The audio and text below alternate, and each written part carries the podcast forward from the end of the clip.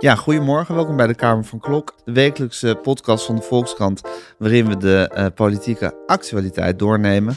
Dat gebeurt natuurlijk al een beetje in uh, de, de, podcast Volkskrant elke dag, maar op vrijdag is dat uh, de Kamer van Klok. En dan is het grote analyseren, na- en tussenbeschouwen en vooruitblikken neemt dan een aanvang hier in de kamer van Pieter Klok, die ook rechts naast me zit als gastheer van dit hele spektakel. Shaila Sital Singh tegenover me en Raoul Dupré, uh, de mysterieuze Raoul Dupré aan de telefoon.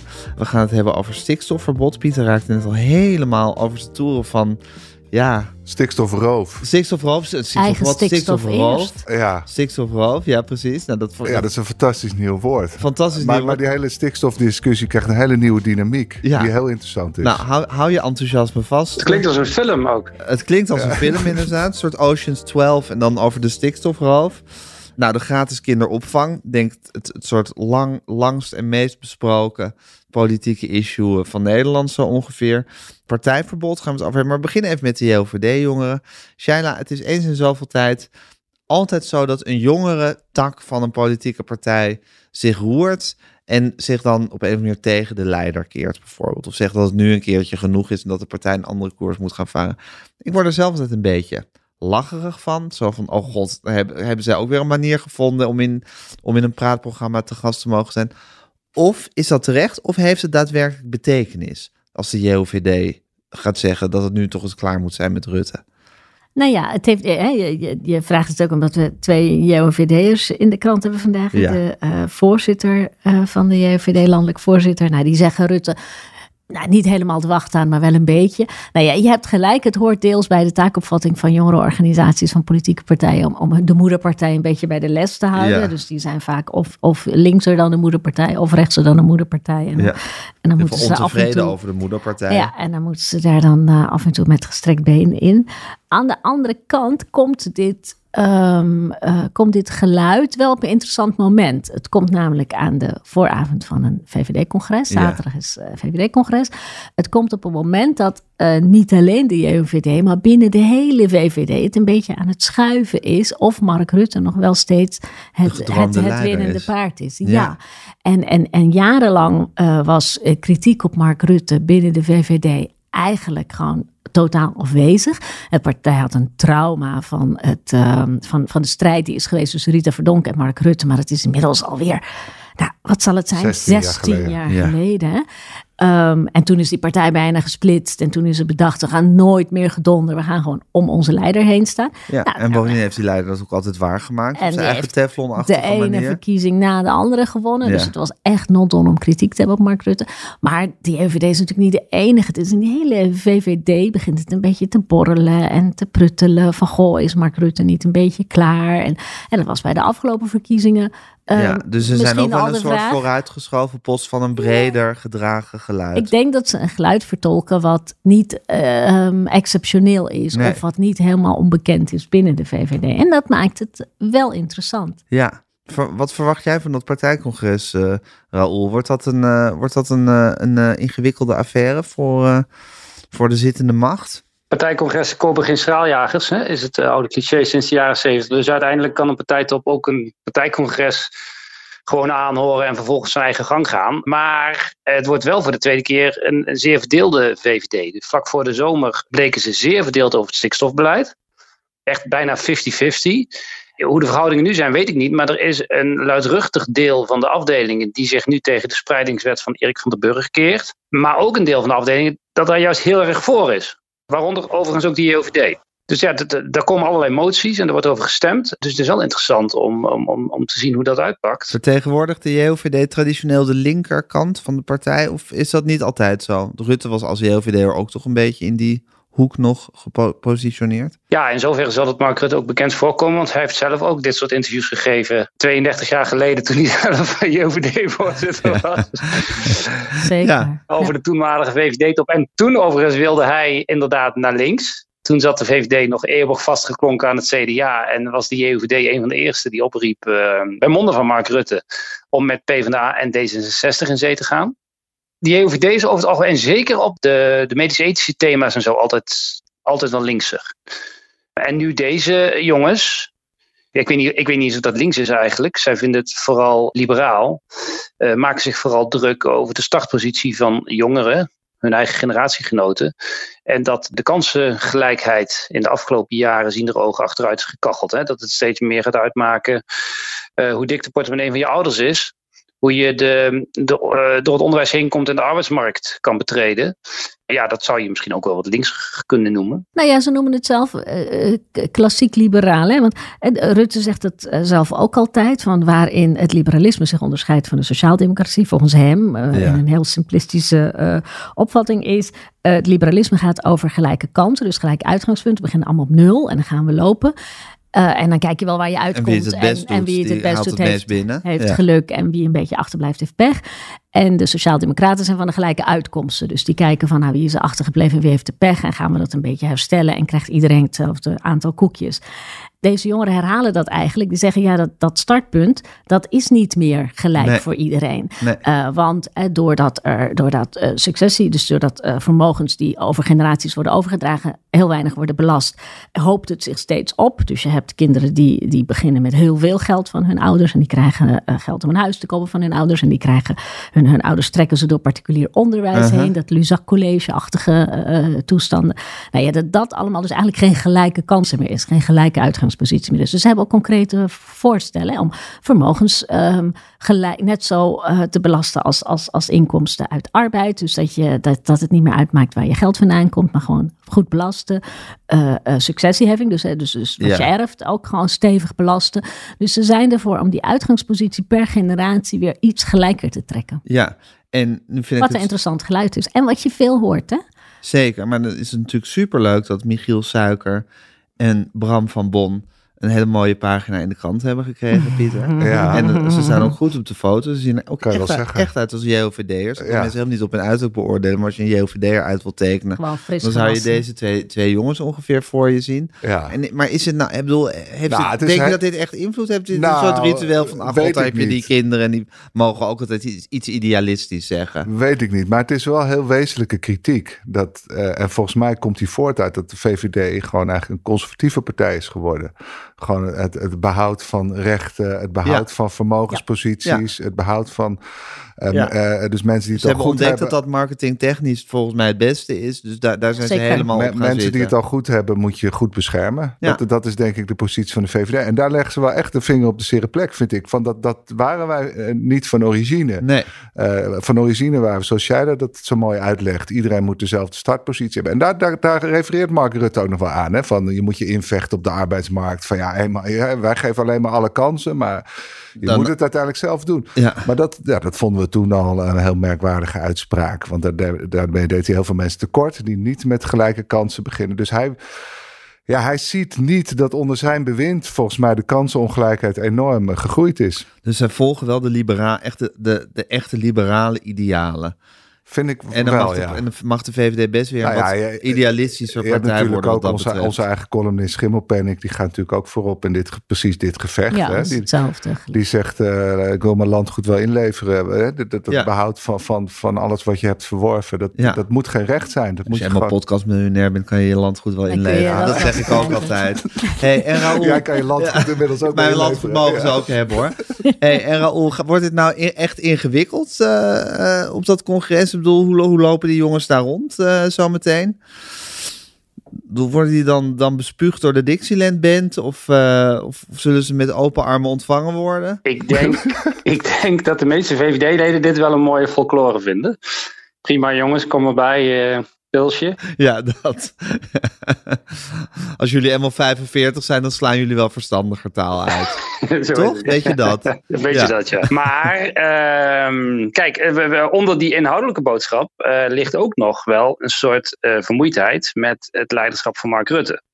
En dat is denk ik wel iets wat in de VVD zelfs de grootste fans van Mark Rutte toch aanvoelen dat er iets is veranderd en dat dat op zijn einde loopt. Ook omdat de buitenwereld anders op Mark Rutte reageert sinds een paar jaar. En dat is eigenlijk het, uh, het idioot is natuurlijk, dat vergeet je steeds bijna, dat dat zich eigenlijk bijna allemaal is afgespeeld na de vorige verkiezingen.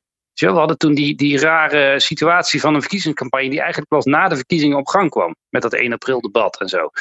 er was eigenlijk naast de verkiezingen nog weinig aan de hand van Mark Rutte. Die had die toeslagenaffaire, maar die deed in de VVD-achterban niet zoveel. Maar daarna is, is, is de positie van Mark echt heel erg verzwakt, ook politiek. Ja, ik denk dat alle VVD-leden met enig politiek gevoel dat gewoon op de een of andere manier voelen. En je ziet het aan dit soort dingen, denk ik. De JVD begint er nu over. Je ziet het aan het enthousiasme waarmee Edith Schippers onlangs werd teruggehaald als fractievoorzitter uh, uh, voor de nieuwe Eerste Kamer er is wat aan het bewegen in de VVD en geen idee waar het eindigt. Nee. Nou goed, dat is heel interessant. En dat zijn natuurlijk wel de, de, de qua spel zijn dit natuurlijk de verruk, verrukkelijkste congressen die er zijn. Dat je denkt, hoe gaat hij zich hier uitredden, toch Shaila? Hoe gaat hij, hoe gaat hij laveren om, dat, om de rijen gesloten te houden? Ja, nou ja, en dat is morgen misschien nog niet eens zo, zozeer aan de hand. Maar wanneer er uh, verkiezingen gaan naderen voor, voor de Tweede Kamer en wanneer er een nieuwe lijsttrekker moet worden bedacht, ik denk dat dan het heel hard kan gaan in de VVD. Dat dan er plotseling allerlei mensen vinger gaan opsteken van, oh ja, hallo, maar ik ben er ook nog. En die deze, verkiezingen deze jongens willen Klaas aan... Dijkhoff zelfs terug hebben. Maar de vraag is, gaat hij een keer in debat met deze mensen? Of gaat hij alles weer onder die deken van vrolijkheid? Ja, hij gaat nooit in Vrolijkheid en gaafheid. Uh, daar wordt alles weer onder, onder bedolven. Dat staat niet op het programma. Nee, niet morgen. Smoren okay. onder een deken van vriendelijkheid, ja. En uh, die provinciale statenverkiezingen, die wel, wel degelijk voor de deur staan. Ik heb de peilingen even niet scherp. Is, is er een afstraffing voor de VVD überhaupt mogelijk? Of uh, uh, kabbelen ze toch gewoon toch weer door uh, met, met hun, hun ja, het moeilijke, moeilijke is altijd waar je, waarmee je vergelijkt hè, met de vorige provinciale staten of, of met, met, de, de laatste Kamerverkiezingen. De, de vorige provinciale staten, daar hoeven ze niet zo bang te zijn, want toen had Forum uh, ja. was de grootste partij. En ik denk dat een deel van de mensen die toen op Forum heeft gestemd wel, wel gaan, of, ja, naar, de of naar de VVD. Ja, uh, ja landelijk, weet, weet jij het Raoul, de laatste stand? Nou, ze zijn uh, volgens mij met de PVV nog steeds de grootste partij, maar wel veel kleiner dan ze nu in de Tweede Kamer zijn. Maar eerlijk gezegd, die peilingen die moeten we nu echt wel heel erg relativeren, want ja, dan, nou ja, goed, ja, iedere opiniepeiler zal zeggen, het zegt eigenlijk niets nu over de stemming in het land. Want heel veel mensen gaan pas nadenken over wat ze willen als ze daadwerkelijk uh, naar het stemhokje moeten. Uh, en dat heeft de VVD overigens ook al eerder gehad. Hè? Dus dat het, dat het midterm, zeg maar, de waardering veel lager was. Kijk, en Mark Rutte is een ontzettend goede campagnevoerder. Dat kunnen we nu wel veilig vaststellen. Dus hij slaagt er over het algemeen toch wel in om met een hele uitgekiende campagnestrategie uiteindelijk weer als belangrijke momenten. ja, en dan staat hij er meestal wel. En dat is, uiteindelijk heeft hij denk ik heel veel in eigen hand. Want als Mark Rutte gewoon beslist volgend jaar, nou, ik ga nog een rondje, dan wordt het voor de VVD wel heel ingewikkeld, denk ik. Als er mensen zijn die zeggen, nou dat lijkt ons niet zo verstandig. Maar goed, Mark, Mark Rutte zal zelf ook om zich heen kijken. Dan heb ik nog voldoende draagvlak en uh, is het verstandig. Maar het is voor, het is voor veel leiders natuurlijk vaak, vaak een soort ding geweest om hun, go hun, hun goede einddatum uh, Ja, maar te tegelijkertijd, je, tegelijkertijd weet je ook, en dat, dat zeggen deze JOVD-leden ook, ze zijn ook een beetje bang voor het post-Rutte-tijdperk. Tuurlijk. Want uh, in bijna alle gevallen ga je eerst uh, nog een paar jaar door de woestijn. Ja. Als, als een leider vertrekt die heel lang heeft gezeten. Dus ik denk dat dat, dat wordt interessant om te zien hoe die partij uiteindelijk... Maar het nou, gekke ja. is dat ik denk dat, dat het heel Nederland in een soort Stockholm-syndroom met Mark Rutte zit. Dus dat iedereen roept van het is wel eens genoeg en weg. Maar dat, dat gek genoeg we nu zo aan hem gewend zijn, dat er ook een soort angst is van hoe moet het dan zonder hem? Omdat er geen echte uitdager is. Omdat er niet iemand is uh, van wie je zegt, ja, maar die, die zou het zoveel beter kunnen doen. Zowel binnen de VVD niet, maar ook daar buiten misschien niet. Ja. Nou ja, de grote uitdager die, die zit toch in Brussel? Frans Timmermans. Ja. Nou, we zullen het zien. Ondertussen, bij de vorige provinciale statenverkiezingen was natuurlijk de, de, het Vorm voor Democratie dat zo waanzinnig scoorde. Toen was de beroemde Uil van Minerva speech uh, werd, er toen, uh, werd er toen gehouden. Uh, inmiddels wordt er gesproken over een partijverbod. D66 heeft dat, heeft dat geopperd. Gideon van Meijeren heeft, ja, ja, die wil de Tweede Kamer bestormen, geloof ik. Ja, ik weet het. het is... Nou, hij wil het geloof ik niet zelf. Wat wij zeggen, Rol? Nee, hij let nogal op zijn woorden. Dus bestormen mag je geloof ik niet zeggen. Dat, want Ja. dat heeft hij dan weer niet gezegd. Maar eh, ja, eh, eh, ah, weet je wat. Maar het komt er wel op neer natuurlijk. Ja, in ieder geval heeft hij gezegd dat, dat, dat, dat, dat, het, hem, dat het hem niet onwelgevallig zou zijn als er eens een revolutie uitbrak waarin min of meer met geweld, of in ieder geval met een soort fysieke zou hem niet kracht, verbazen. zou hem niet verbazen. Ja, het zou hem ook niet, zou het ook niet zo erg vinden. Eh, op een gegeven moment moet dat toch gebeuren. Ja, Shaila, het is zo'n glijdende schaal. Hè? Wanneer, wanneer, wanneer moet je inderdaad gaan zeggen, dit is zo ondemocratisch, dit moet verboden worden? Ja, en, en, en, en een partij verbieden, een politieke partij verbieden, is iets wat we eigenlijk ehm, nooit doen. Daar voorziet de wet ook, ook niet in.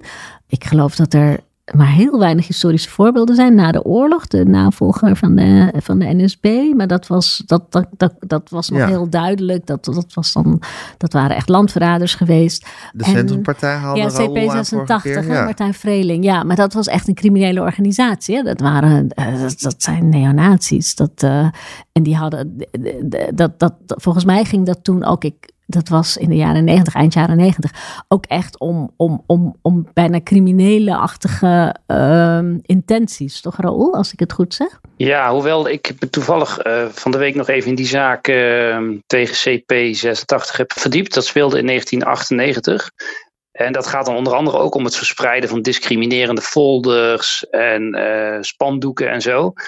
En toen dacht ik wel, maar dat kon ik dan weer niet even zo snel terugvinden. Eh, ik zou dat eigenlijk wel eens willen leggen naast wat eh, eh, PVV en Forum voor Democratie eh, vandaag de dag op sociale media doen. Ik denk dat het wel veel zegt namelijk over hoe we als maatschappij zijn opgeschoven in het debat. Ja, dat de normen zijn verschoven. Want de tolerantiegrens was een stuk lager, denk ik, eh, in 1998.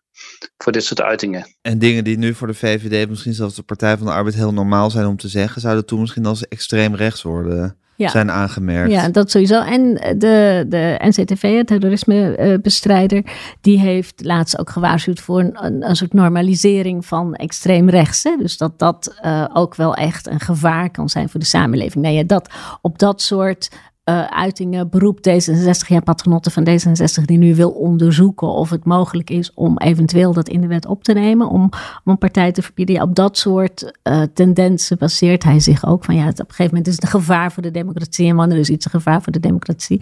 En als je constateert dat iets een gevaar is voor de democratie, moet je het dan vervolgens ook nog eens willen verbieden. Het, eh, volgens mij heel ehm, ingewikkeld. eh, Ja, dat Nou ja. normaliseren is een beetje die glijdende schaal, hè, Pieter. ja, Ja, nou ja, ik, ik, ik vind het eh, de allermoeilijkste discussie. Eh, Ja. eh, en, en het gekke is, ik was de la- laatste tijd juist, ja, je moet principiële grenzen stellen als samenleving om duidelijk te maken van hier ligt een grens. Maar eigenlijk door de Amerikaanse midterms ben ik weer wat optimistischer geworden. Denk, nou, misschien is er ook wel een soort natuurlijke grens. Moet je het soms laten uitrazen. De Democraten hebben daar ook bewust op ingezet. Laat maar de meest radicale Republikeinen kandidaat worden. Want dan ziet de bevolking vanzelf wel dat ze totaal geschift zijn. En dan kiezen ze toch nog maar liever op een democraat. Dus, ik, Ja, dus soms is uit laten uitrazen eh, is ook niet zo'n slecht idee. Maar we weten het allemaal niet. hè. Het kan in Amerika ook nog steeds heel slecht aflopen. Dus ik vind het een lastige discussie. Wat me moeilijk lijkt is, is eh, nou, dan, dan moet je lang onderzoek doen, denk ik, voordat je een partij verbiedt. Dat is een, een lange procedure. En dan heb je hem uiteindelijk verboden. En, en dan kunnen ze volgens mij direct weer onder een andere naam verder. Ik zie Ja. niet in hoe je... Hoe zoals je met Vlaams Blok en Vlaams Belang ook Ja. is nou ja, gebeurd. hoe je een partij als soort eh, pre- pre- preventief kunt verbieden. Ja. Of, of dan moet je mensen verbieden om ooit nog de politiek in te gaan. Nou ja, dat lijkt me ook best ingewikkeld. Dus ik denk dat je ook wel heel veel op de hals haalt. Waarvan je af moet vragen of wat je er precies mee bereikt. Ja, en dat je misschien toch ook eh, vertrouwen moet hebben in het ja, democratisch corrigerend vermogen van eh, de ja, mensen. en tot nu toe had ik daar geen enkel vertrouwen in. Omdat het al- in elk land viel langzaam ten prooi aan, het- aan het populisme. Het leek Ja. maar één kant op te kunnen. En nou ja, nu lijkt er weer iets van een bovengrens te zijn. Maar goed, we, Nou ja, je kunt de, de randverschijnselen natuurlijk verbieden. Zoals eh, bijvoorbeeld dat David Icke hier niet mocht spreken. Daar heeft het kabinet een, een streep getrokken. Dus je, je, je kunt bepaalde uitingen verbieden. De, de, je kunt eh, mensen vervolgen voor uitspraken die ze doen buiten de Kamer. Bijvoorbeeld als zo'n Gideon van Als dat echt ophitsing is. Dan kun je, je kunt best wat doen. Ja, de, de symptomen en de uitwassen eh, Ja. eh, corrigeren. Zonder dat je meteen zegt, deze hele beweging mag er niet zijn. Ja, Ja, want, want Raoul, eh, Jan Paternotte wil dit heel graag. Maar verder is het toch redelijke terughoudendheid hè, op het Binnenhof ook, of in Den Haag. Ja, om al deze redenen. Eh, Volt is het geloof ik ook. eh, Volt was er iets eerder nog. Eh, en Niederver Gundogan, eh, ex-Volt, eh, die zitten hier heel geharnast in. Paternotte volgt nu. Overigens was het in 1998 ook D66 dat voorop ging in die eh, eh, rechtszaak tegen eh, CP86. Winnie Zorgdrager, minister van Justitie. Maar ja, verder is hier natuurlijk wel grote terughoudendheid. Ja, ik bedoel, de, de vrijheid van meningsuiting wordt zeer gekoesterd. En die is eigenlijk voor niemand groter nog dan voor een politieke partij natuurlijk. Politieke partij, en zeker een oppositiepartij, moet eigenlijk wel heel veel kunnen zeggen. Dat, dat is toch wel de algemene opvatting op het Binnenhof. Omdat je toch al vrij snel anders uh, kan worden beschuldigd van knevelarij. En het onderdrukken van de oppositie. Dus, en zeker vanuit regeringskringen. Ja, en ze zitten er toch met een mandaat van het volk ook. Ja, en er komt nog iets praktisch bij. Je zou um, in principe de vereniging uh, politieke partijen zijn ook verenigingen. De vereniging zou je kunnen verbieden, zoals bijvoorbeeld ook uh, de pedofiele vereniging Martijn is verboden in 2014. Maar daarmee heb je nog niet Gideon van Meijeren en Pepijn van Houwelingen uit de Tweede Kamer, want die zitten daar gewoon. En in de zaal van de Tweede Kamer, overigens, is de vrijheid van meningsuiting nog groter dan in de rest van het land. Hè. Daar mag bijna alles, want Tweede Kamerleden zijn onschendbaar. Als je het maar via de voorzitter doet. Ja, nou ja, maar ook buiten de Tweede Kamer. het is lastig, hè? we hebben het minder-minder proces natuurlijk net gehad. Dat was buiten de Tweede Kamer gezegd. Uh, dat is een slepende procedure geweest waar eigenlijk uh, uiteindelijk niemand echt blij van werd. Hè? Nee, wat zijn we daar? Ja, dat vraag ik me soms ook nog. Wat zijn we daar? Behalve dat je als maatschappij wel de norm hebt gesteld. Want dit gaat te ver, dit mag niet in Nederland. Je zou kunnen zeggen dat heeft een zekere waarde. Maar ik heb niet de indruk dat Geert Wilders zich daar nou aan is gaan aanpassen daarna. Ja, ingewikkeld. Wat is toch ingewikkeld dat we de geschiedenis niet achter tevoren kunnen beleven? Dat je nooit weet wat er uitkomt en dat je maar een beetje in het duister tast over waar we met z'n allen mee bezig zijn. En dat fascisten zich nooit gewoon weer opnieuw openbaren als mensen met een heel klein snorretje en een hakenkruis. En dat je voortdurend moet denken, waar zit nou toch eigenlijk het gevaar? Hé Shaila? Dat zijn de grote, de grote kwesties uh, in het leven. Een andere grote kwestie, die zich al jaren, als lang als ik me kan herinneren, voortsleept, is natuurlijk de gratis kinderopvang. Ja, uh, over Sander Schimmelpenning gesproken. Net zoals jongere organisaties van partijen die zich boos maken over de koers van hun partij een soort ritueel zijn, is dit ook een soort ritueel wat eens in zoveel tijd moet die discussie weer gevoerd worden. Nu wordt die gevoerd en net nu nou, dat is trouwens ook heel vaak, maar nu misschien wel meer dan ooit kampen. Alle kinderen opvangen met een gigantisch personeelstekort. En is ongeveer het laatste wat je moet doen, het gratis maken, waardoor de toestroom nog groter zal worden. Wat, wat, wat vind je nou van deze discussie, Shaila? Nee, kijk, er zijn ideologisch twee aanvliegroutes hè, waarom je kinderopvang gratis zou willen maken. Het ene is omdat je vindt dat uh, zoveel mogelijk mensen moeten werken. Ja. zeg maar de, dat is ook de insteek van het kabinet nu. Participeren in de arbeidsmarkt. Ja, in het regeerakkoord ook. Dat was ook het, het doel om meer vrouwen naar de arbeidsmarkt te trekken. Maar er is ook een, een andere reden waarom je het zou willen doen. En dat is omdat je alle kinderen een gelijke uitgangspositie wil geven. Omdat je ze allemaal de, de gelegenheid wil geven dat ze goed voorgelezen worden. Nee, dan heb je het over kinderopvang van hoge kwaliteit. Ja. Waar alle kinderen als een soort preschool bijna uh, worden klaargemaakt voor, uh, voor de toekomst. Ja. Dus dat, dat, is een hele andere visie op wat kinderopvang moet zijn en waarom het moet zijn. En hier in dit geval gaat het echt om, om kinderopvang voor werkende mensen. Dus ja. het is echt om die arbeidsmarkt te stimuleren. Nou, stond in het regeerakkoord heel royaal. 96% uh, van je kosten worden vergoed. Inkomensonafhankelijk. Dus maakt niet uit of je rijk of arm bent. Dus het wordt bijna gratis. Voor iedereen? Ja, en dat, um, dat, dat wetsvoorstel, dat is er nu. En dat Karin van Gennep van Sociale Zaken, uh, die moet dat ook gaan invoeren. En die wil dat ook gaan invoeren. Maar het stuit nu vooral op allerlei uitvoeringsbezwaren. Ja. Allerlei bezwaren. Er is geen organisatie te vinden, geen overheidsorganisatie te vinden die het wil uitvoeren. Ze hebben geloof ik bij negen uitvoeringsorganisaties of acht of negen aangeklopt van willen jullie deze regeling uitvoeren? Maar ze gaan we niet doen, kunnen we niet. Hoi, hoi, hoi. Um, er is inderdaad, uh, er zal iets van 30% meer vraag uh, komen naar kinderopvang, was, uh, was, was, was uitgezocht, was geschat. En dat, dat, dat, dat betekent dat er, ik geloof, 7000 mensen zouden moeten worden aangenomen om dat weer te gaan doen. Dus je, moet, je hebt eigenlijk een tekort aan mensen om in de kinderopvang te werken, om het tekort aan mensen op de arbeidsmarkt, omdat je wil dat meer mensen gaan werken, op te vangen. Je, krijg, je komt in een soort cirkelredenering waar je niet meer uitkomt. Maar goed, dus het is, het is uh, niet te doen. Dus je krijgt enorme wachtlijsten. Op het moment dat je wachtlijsten hebt, uh, krijg je natuurlijk mensen die wachtlijsten gaan omzeilen. Je krijgt een markt in kinderopvangplaats. Je krijgt natuurlijk allerlei onrechtvaardigheden via de achterdeur. Dus het is een, een beetje een, ja, een modderpoel aan het worden. Ja, Tragisch. Nou, er komt nog een uh, pervers effect bij, waar het Sociaal Cultureel Planbureau erg voor waarschuwt. Als de vraag toeneemt, gaan de prijzen stijgen. Want uh, het is een vrije markt. Dus uh, de eigenaar van de kinderopvangbedrijf kan, kan gewoon zelf zijn uurtarieven vaststellen. Door de afschaffing van de kinderopvangtoeslag worden uh, vooral de hogere inkomens gespekt. Want die moeten nu een deel zelf betalen van de kinderopvang. En straks nog maar een heel klein deel. Terwijl voor de lagere inkomens nu eigenlijk alles al zo goed als gratis is. En er verandert dus niet zoveel. Die prijzen gaan omhoog. wie kunnen dat straks wel betalen? De hogere inkomens.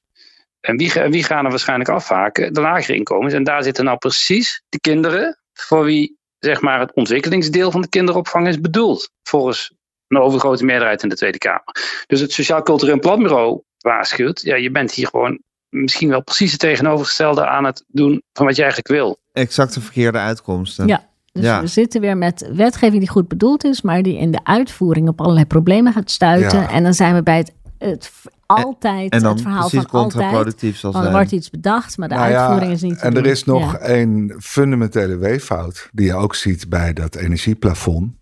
Hè, de overheid doet een soort belofte om Ja. iets collectief op te vangen. Je Ja. gaat de kinderopvang gaan we nu collectief organiseren.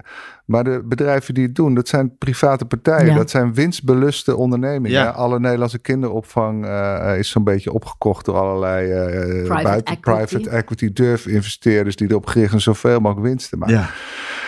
Dus dat gaat niet samen. Dus Nee. of je zegt, we gaan het collectiviseren. En dan gaan we het gewoon net organiseren zoals de scholen. Gewoon niks eh, privébezit. Eh, daar stoppen we mee, jongens. Dan kun je het regelen, want dan eh, kan, je, kan je die prijs ook veel beter controleren. Maar als je het half collectiviseert, en dat zie je in Nederland de hele tijd gebeuren, omdat we hebben ons natuurlijk uitgeleverd aan de markt op heel veel terreinen. En nu probeer je het weer terug te pakken, maar half. ja. Ja, en dan kom je enorm in de probleem. Ja. Dus dit gaat nooit lukken. Nee. En, en de tragiek van het hele kabinet is dat ze dus voor heel veel mooie plannen heel veel geld hebben. Maar, maar er gaat, ja, we hadden ook wel een goed stuk over de defensiebegroting. Eh, we, we moeten volgens mij ook een bijdrage doen aan de NAVO. Hè, dat we mee kunnen helpen om een soort eh, snel inzetbare eh, legermacht te hebben. Maar dat, daar zegt Kajsa Longren ook van ja, maar we kunnen niemand vinden. Nee. Dus eigenlijk alle plannen die ze hebben, alle budgetten die ze opzij hebben gezet, die, die Er zijn gewoon geen mensen kunnen ze voor. niet besteden. Dat Ja. is op, op zich wel ook wel interessant. Het is nog nooit voorgekomen volgens mij dat het te veel geld is. Ja. Straks hebben we heel veel geld over, want we hebben ons beleid niet kunnen uitvoeren. Ja. kunnen we allemaal, komen we straks op, kunnen we heel veel stikstof voorroven. Oh ja. Oh, leuk. Pieter is een lievelingsonderwerp. Ja, ja het is een, een plan wat eigenlijk in, in de bedoeling heel goed is. In, in een ideale wereld zou het allemaal fantastisch zijn. Ja, maar, het- er uiteindelijk, zitten zoveel uiteindelijk, haken moet de, uiteindelijk moet de overheid echt fundamenteel gaan nadenken eh, wat de relatie wordt met de markt op alle terreinen. Ja, En dat moeten ze in het onderwijs eh, doen. Dan moeten ze overal nadenken. Hoe willen wij ons eigen verhaal In de zorg. maken? En het onderwijs wordt belachelijk hoeveel geld verdwijnen naar allemaal externe bureaus en adviseurs. Het is echt een grote schande van het Nederlandse onderwijs. Hè, waardoor er voor de, voor de leraar eh, relatief weinig overblijft. Maar op, op elk beleidsterrein moeten ze zich verhouden tot de markt. En we hebben daar een grote ideologische beweging gehad eind jaren negentig natuurlijk. Zeker. Onder paars. En toen werd heel erg omarmd. Geef die markt zoveel mogelijk de ruimte. Want Dan wordt het eh, lekker wordt alles lekker allemaal. goedkoop en efficiënt. Nou, dat is natuurlijk totale onzin even vergeet dat de markt altijd geld wil. Hij heeft heel veel schade doen. aangericht. Ja. En nu is het tijd voor een fundamentele herbezinning. En ik hoop dat ze daar nou eens een keer echt goed voor gaan zitten. Hoe willen we ons daartoe verhouden? Ik zou bijvoorbeeld zeggen in het onderwijs nooit meer één cent en uitbesteden. We hebben het- al het geld wordt gewoon aan, aan ambtenaren betaald. Of, of aan leraren. Dus je, maar je moet dus per beleidsterrein moet je een soort visie ontwikkelen daarop. Want als je het niet doet, dat zie je bij de kinderopvang ook, dan krijg, je- dan krijg je dit soort dingen die alleen maar kunnen mislukken. Ja, maar Ja, ook de energiemarkt, ander voorbeeld. Dan moeten ze ook beter nadenken. Ja, het leek heel, heel lang heel goed te werken. hè, Want die energieprijs ging lekker omlaag. Nou, bij de eerste de beste crisis explodeert eigenlijk het hele systeem. En, en komen ze er niet uit. Je moet dus op elk beleidsterrein ja, en, wordt, en, elke, en elke correctie spekt alleen maar de kassen van die bedrijven. Ja. En die spelen daar Ja, heel maar dat, handig op dat in. wordt natuurlijk ook Rob Jetten, die, die, die gaat ook helemaal gek worden dit jaar. Rob Jetten, jij gaat helemaal gek worden. Waarom gaat hij helemaal gek worden? Nou ja, die moet nu met die energiebedrijven, die moeten dan beloven dat ze niet te veel winst maken dankzij die overheidsregeling. Want Ja. de overheid die betaalt dus alles boven een bepaalde Ja, prijs. precies. Dus die energiebedrijven, ja, welke prijs ga je vaststellen? Nou ja, Maar, kan mij het Doe schelen. maar wat hoger. Ja, Ja, precies. wat Ze hoger. En dan moet toch. Rob Jetten controleren of dat terecht is of onterecht per geval. Terwijl al die energiebedrijven kopen anders in. Dus die gaan hem allemaal wijsmaken dat in hun geval het echt volkomen terecht is dat die prijs wat hoger is. Ja, dat wordt, dat wordt echt iets. We moeten de markt echt weer wegjagen, hè? Nou ja, bij die kinderopvang, eh, het, het wordt natuurlijk heel lucratief om een, om een crash te beginnen. Als je 96% van de kosten rechtstreeks Ja. krijgt overgemaakt. Ja. En dan Crash. verder. En er zijn wachtlijsten, dus je kan ook nog tegen een kleine meerprijs. Ja. Allemaal ouders die heel erg omhoog zitten.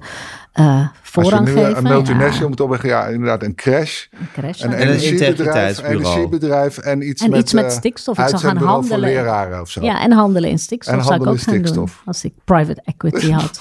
Ja, ik, ben geen, ik moet ook wel een integriteitsbureau beginnen. Oh ja, en een integriteitsbureau. integriteitsbureau. Uh, daar zei er net al iets over, wat dan ook nog zo halfslachtig is. Dus je beslist dan in de kabinetsformatie, we gaan het zo goed als gratis maken. Dus we gaan 96% van de kosten gaan we rechtstreeks overmaken aan die, eh, aan die crashes.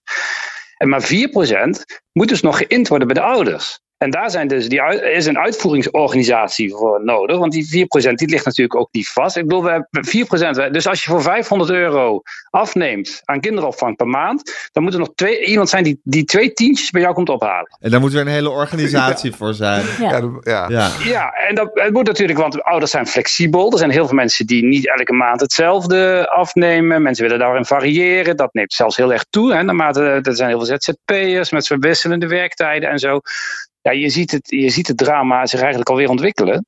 En ik snap wel dat dat eh, eigenlijk, ik denk eerlijk gezegd dat we blij moeten zijn dat die uitvoeringsorganisaties allemaal zeggen van, nou jongens, eh, eh, ik even niet. Dat is namelijk een van de problemen. We hebben eh, behalve de toeslagencommissie ook een parlementaire commissie uitvoeringsorganisaties gehad eh, vorig jaar. En de conclusie daarvan was dat er nooit eens iemand nee zei tegen die minister. Dus dus dat, dat in de ambtenarij, maar ook bij de uitvoeringsorganisaties, alles er altijd op gericht is, vanaf de werkvloer via allerlei managers tot aan de top. Dat iedereen uiteindelijk toch maar ja zegt, omdat hij bang is dat hij zelf anders eh, incapabel is of eh, de, kennelijk niet snapt wat de baas wil of zo. De aanbeveling van eh, die commissie was eigenlijk, eh, eh, luister nou naar die signalen vanaf de werkvloer. En zeg ook, durf ook nee te zeggen als je denkt dat het niet kan. Nou ja, dat gebeurt nu. Ik merkte alleen, er was woensdag een debat over in de Tweede Kamer. En het was niet zo dat de regeringsfracties daar nu zeiden: jongens, dit is een rood licht of zo. Alle seinen staan daar toch gewoon op groen. Er worden heel veel vragen gesteld en eh, er, er worden nog weegmomenten ingebouwd en zo. Maar het, het is toch, de, ja, de drang om dit te doen is heel erg groot. Ja, en is dat bij alle coalitiepartijen zo? Ook in de Kamer? Of is er nog wel een beetje dualisme? Dat die dan zeggen, eh, jongens, pas op de plaats. De ChristenUnie was wel wat terughoudender. Maar VVD, D66 en CDA zijn toch heel erg van ja, jongens, we hebben dit afgesproken en eh, we gaan het doen. En die minister, Karin van Gennep ook. Dat kan trouwens allemaal nog veranderen, want het is allemaal nog in de voorbereidende fase. En eh, naarmate het verder komt, zal het aantal alarmsignalen gaan toenemen. Als er althans niet heel snel iets eh, verandert op de arbeidsmarkt. Ik denk het enige waardoor ze gered kunnen worden, is een goede recessie. Waardoor er opeens eh, weer meer mensen richting de kinderopvang zullen willen. Het is toch wel ongelooflijk, Shaila, dat we in een situatie zitten waarin eigenlijk gewoon heel veel plannen, wetgeving, eh, ideeën, veranderingen, ja, gewoon niet uitgevoerd kunnen worden. Dan kom je dus wel echt, dan zit je echt met een onbestuurbaar land op een gegeven moment. Als, elk, als elke nieuwe wijziging nu eigenlijk voor een soort, eh, op een soort, soort onmogelijkheid stuit. Ja, nou ja, onbestuurbaar is, is, is misschien een groot woord, maar het is gewoon moeilijk op de arbeidsmarkt. En dat heeft ook te maken met lange termijn trends, met vergrijzing. Dat zijn dingen waar je, die je als overheid niet 1, 2, 3 kan sturen. De enige, enige knopje waar je aan kan draaien is arbeidsmigratie. Dus Ja. meer mensen hierheen halen. Nou ja, dat stuit weer op allerlei andere bezwaren. Dus het is ook niet iets wat je, wat, wat je als overheid kan, kan, meteen kan oplossen, die knelpunt op de arbeidsmarkt. Je kunt hobbels weghalen. Dus, eh, dus in de belastingen, eh, eh, als je meer uren gaat werken, word je vrij fors belast. Nou daar kun je natuurlijk wel iets aan doen. Het is gewoon beleid.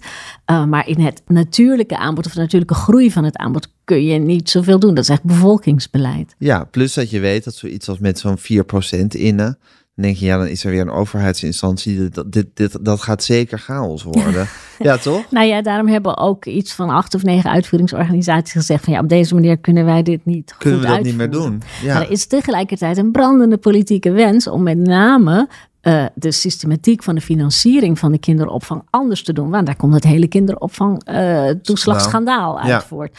Dus, dus dat moet anders. Eh, We hebben ook toeslagen in de zorg en ook toeslagen op de, in, in de huren. Maar met name die toeslagen in die kinderopvang, dat is ook wel een brandende politieke wens om dat te gaan herstructureren, om dat anders in te gaan richten. ja. Om, omdat dat ook een erfenis is van toeslagenschandaal.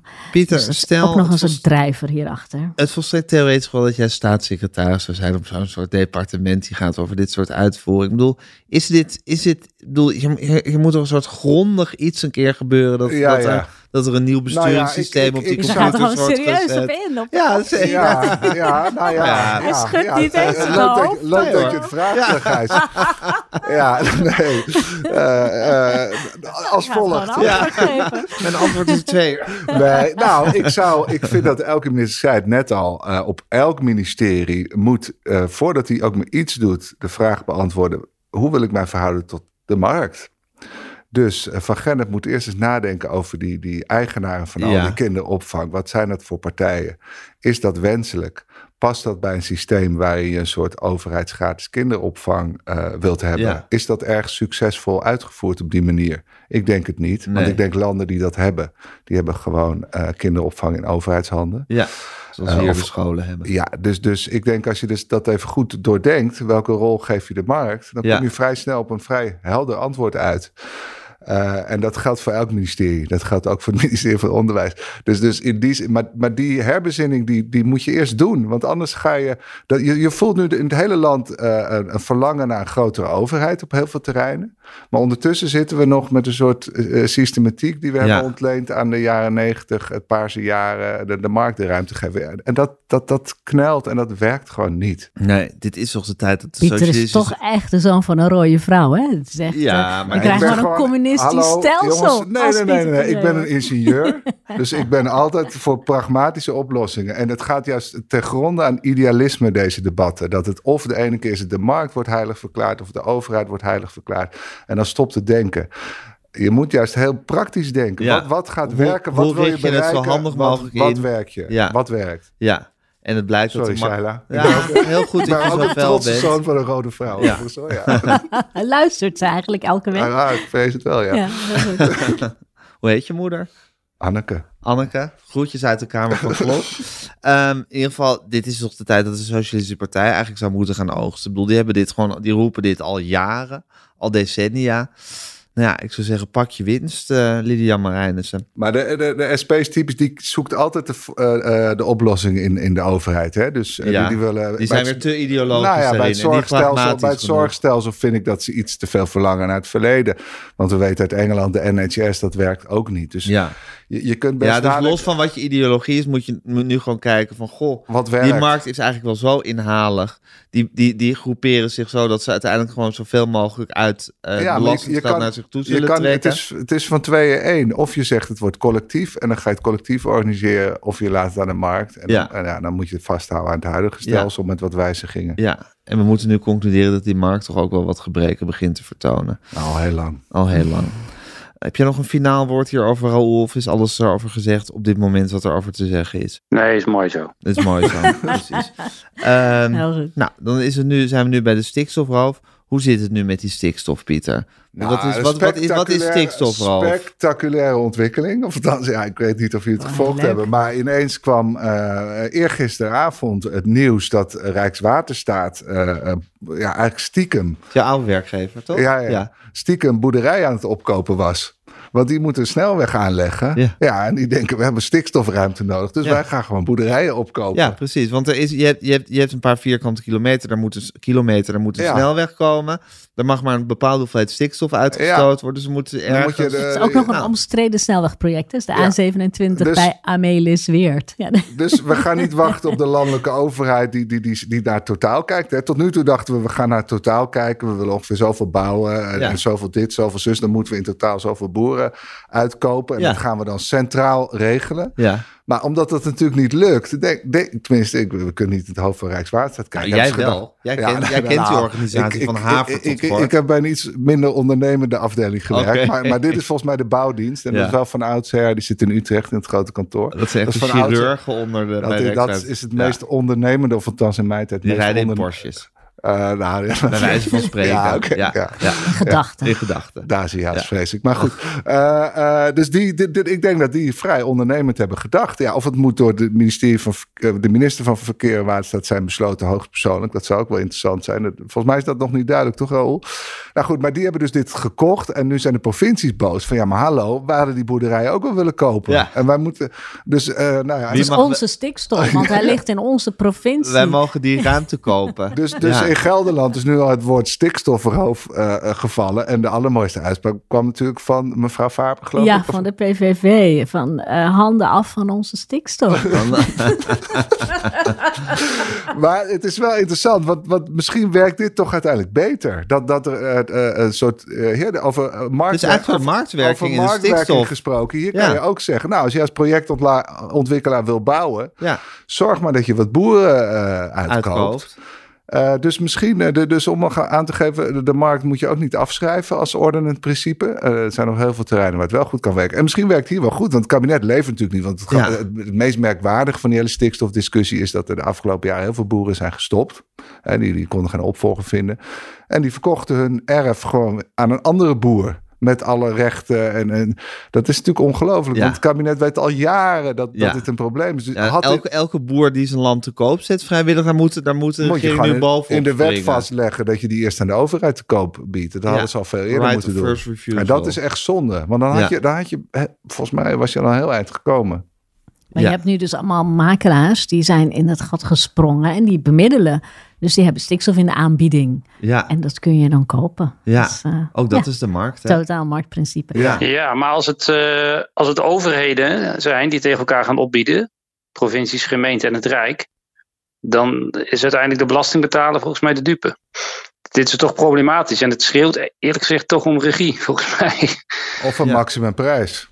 Net als bij de Nou energie ja, toen. precies. Dit, dit, dit klinkt eigenlijk een beetje als die gasprijs. Als er, als er, als er zoiets komt van we, we betalen wat je wil, eh, zeg maar, hoe, wat je- ervoor wil hebben. Ja. Voor een kubieke meter gas Nou ja, of voor, voor een boerderij. Bij de, over, de, bij de gas hadden we deze zomer ook dat overheden tegen elkaar opbieden. Dat moet je altijd zien te vermijden. Precies, maar, dat, gaat, gebeurt hier dan dat- precies dat- zo. Als de overheden gewoon een soort maximumprijs hebben... en er is een projectontwikkelaar die zegt van... ja, ik ga niet wachten, ik kan niet bouwen...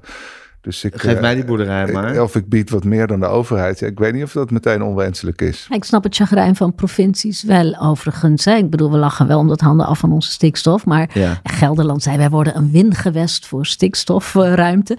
Maar die provinciebestuurders, die moeten eh, met die boeren in gesprek. En die moeten zorgen dat die, dat die eh, stikstofruimte vrijkomt. En vervolgens wordt het gebruikt om Schiphol eh, open te houden. Ja. Om maar wat te noemen, een Ja. hypothetisch voorbeeld. Terwijl ze ook willen bouwen in hun eigen provincie. Of, of, of, een, of, of een weg, ergens een provinciale Ja. weg willen aanleggen. Dus ik snap het chagrijn wel. Dus Ja, het, moet is het, klas- inderdaad... het nou ja, klassieke voorbeeld van schaarste is het. nou ja, wat, wat Raoul zegt, het zijn allemaal publieke belangen. Dus die moeten ook publiek tegen elkaar worden afgewogen. Dus er moet een, dat Dus moet zin- ergens op één niveau. in die zin moeten moet er regie komen, belangen- Raoul. Ja, en dat zijn allemaal publieke belangen. Dus dat, dat moet je wel eh, publiek ook afwegen. Ja, hoe, gaan ze, hoe moeten ze dat ooit gaan regelen, Raoul? Dan moet er dus ergens iemand gaan bepalen van, je- van, van die, die stikstofruimte wordt voor die weg gebruikt en die stikstofruimte wordt voor Schiphol gebruikt. En wordt er, wordt er per stikstofkilo of zo wordt er dan besloten waar die voor gebruikt mag Het worden. moet la- minder stikstof zijn. Dus je moet ook stikstofruimte uit, Ja, eh, laat- uit de laat markt Schiphol lekker zelf betalen voor die stikstofruimte. Kijk, als je inderdaad, als je alle vrijkomende stikstofruimte van de boeren meteen inzet voor, eh, voor wegen en, eh, en bouwprojecten, dan schieten we uiteindelijk niet zoveel op. Hè? Want de Raad van State wil zien dat er minder stikstof op de natuurgebieden neerslaat.